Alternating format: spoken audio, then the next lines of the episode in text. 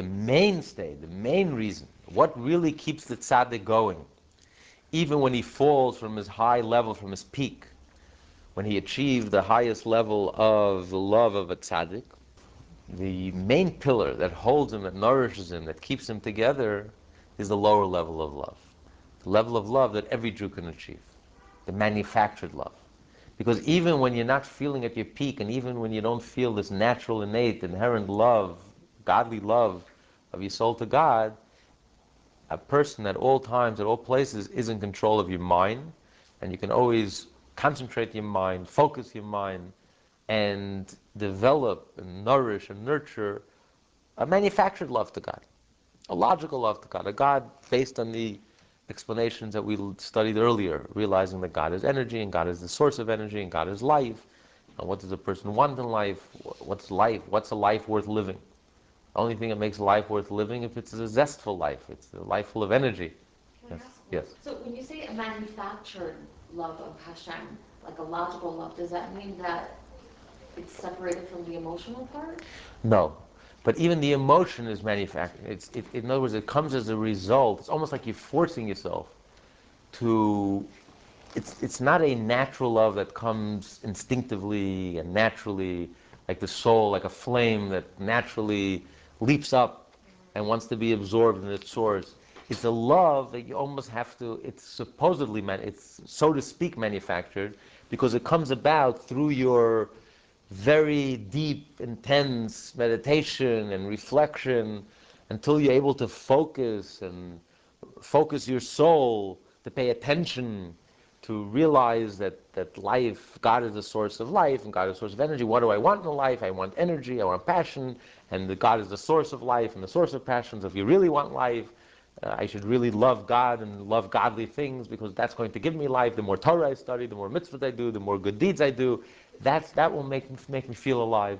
But in a sense, of course you feel it. Your emotions are real. Okay. Emotions okay. are real, not manufactured. But relative to the level of the love of a tzaddik, which is almost like a blissful love, a natural, all-consuming love, this is in a sense manufactured because it's, it's, it's based on logic, that logic has, has, and based on my focus and concentration, has directed me, directed me to love godly things.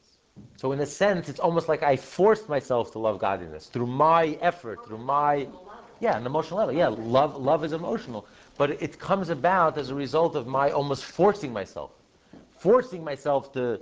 It's like it's like I, it's like you, I, you take the head of a child and you turn it and say, look at the blackboard. So you're taking yourself, pushing yourself in the direction of godliness, forcing yourself to pay attention and to realize what do I really want in life? I want life. I want passion. I want to be alive. And the only thing that will truly make me feel alive is if I study Torah and do mitzvot and I connect with the source of life, which is godliness. It's not natural, because natural to me, what's natural to me, what's instinctive to me is materialism, instant gratification. That's what's natural to me. Money, fame, power, pleasure. That's what's natural to me. To take my natural soul and to like, like taking the animal and harnessing it, taking it and pull, pulling it in the direction that you really want fun in life, you really want to be thrilled in life, the only real thrill and fun is godliness. No one's going to tell me that that's natural. In that sense, it's manufactured. You have to almost force it upon yourself. You have to grab the animal by the, by the bull by the horn, and you have to turn it around and say, pay attention.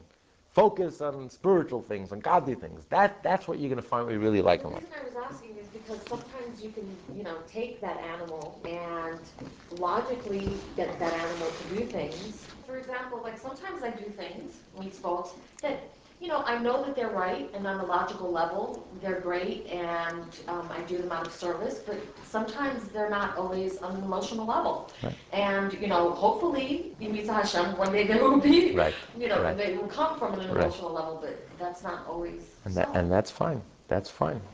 There are people we learned in the first part of Tanya. that people are not capable of passionate emotions. Not every, not everyone is, you know, not everyone is uh, capable of inflamed emotions. People, but as long as you have like an emotional decision in your mind to follow the path. Right? It reminds me of the story of Maimonides. Maimonides had an argument with other philosophers if you can truly change an animal's nature. And they claimed that you could. So they trained, they invited the king and all his ministers, These philosophers then spent three years training the cats, trained them to walk, and they were gonna they were gonna serve a banquet, and the waiters were gonna be the cats. They trained the cats to be waiters, to walk in dressed in tuxedos, carry the trays. The Three Stooges. And- and this was- versus environment. Anyway, Maimonides, Maimonides was also invited to the banquet to prove him wrong. Maimonides brought one little bag in the in with him. Anyway, and the, the king is there, and the ministers are there, and everyone is sitting there. And Maimonides under the table, he opens up the bag and he lets out a mouse. All the cats forgot about their tray and their dishes and their tuxedos, and they run, they run after the mice, and it's all over. So in that sense, it's manufactured because to the rest of our life, till the end of our days, for 99.9% of us who are not tzaddikim, it will be a struggle. Naturally, instinctively. I mean, a person could be on a diet for 20 years. But even after 20 years of dieting, that chocolate mousse still talks to you. the person is honest, that's the truth. But you have discipline and you say no. You have enough presence of mind to say no. But no one's gonna no one's gonna delude himself that I've had such a core transformational that you can just land me in a you know in the most, in an ice cream shop or this and yeah, it doesn't mean anything to me. You know, you have to be honest. So in that sense, it's manufactured. You're like forcing your natural soul. You're disciplining and you're forcing and you're harnessing and you uh, to pay attention and to focus on godliness. Ideally, to develop a certain enthusiasm for it. Maybe not. Maybe just a discipline. But the animal soul is happy. Because when you do the right thing, even if it's difficult, when you don't eat that cake, you feel like a million dollars. So, so you're happy. But ideally, even enthusiastically. Because you, you can harness the animal, train the animal, the animal can even develop a taste, even a, a certain level of love. But that takes a lot of work. That's why prayer is called avoida. Avoida means service, effort. It's hard work. That- That's what I mean manufactured. Because it's like taking leather hide of an animal and transforming it into, into, into fine leather, smooth leather. That's hard work. It doesn't happen naturally, instinctively. You know how much work goes into taking raw hide of an animal and making it into like silky, silky leather? Extremely hard work. That's the same with our human nature and human personality. God created us with an ego. Our egos are very rough. We're rough at the edges, not just at the edges. We're egotistical and we're self-centered and self-absorbed. And we can be nasty and brutish and, and mean and just, just, just very selfish and petty and jealous and angry. I mean, we, we have a lot of work cut out ahead of us, each one of us.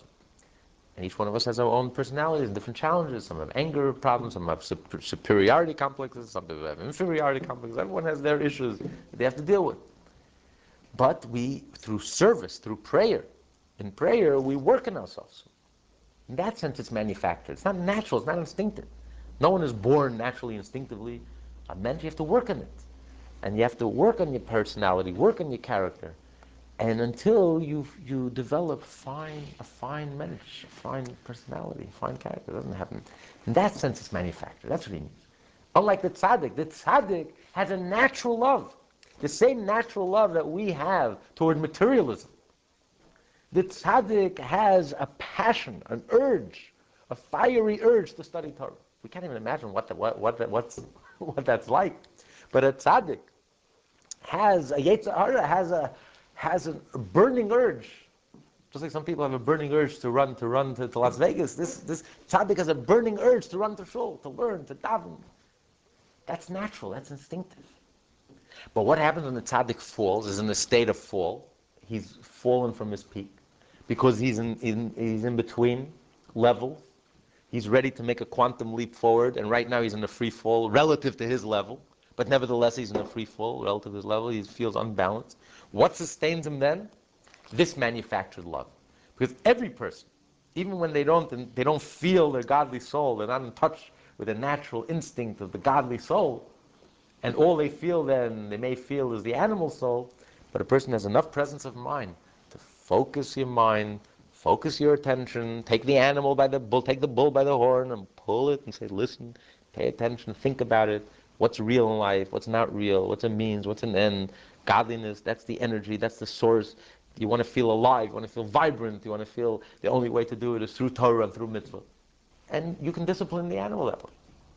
It's hard work, it's effort, extremely hard work. And every day we have to eat again, every day we have to daven again, we have to work again. Yesterday's inspiration won't, won't do it for me this morning. Rabbi, you're differentiating. We learned elsewhere in the Tanya that, that our neshama has an innate love of Hashem. So basically what you're saying is, is that we're dealing with training the animal soul to follow and go with the, with the neshama's innate love. Right, but we don't. Hashem. Right, but we don't feel that innate love. That's our problem. The tzaddik feels that innate love. By us, that innate love is our subconscious, but it's not our conscious. It's not our conscious level. I mean, let's be honest. How, how, how many of us? How often do we feel that innate love? Innate love for ice cream, yes, but innate love for godliness, I don't know.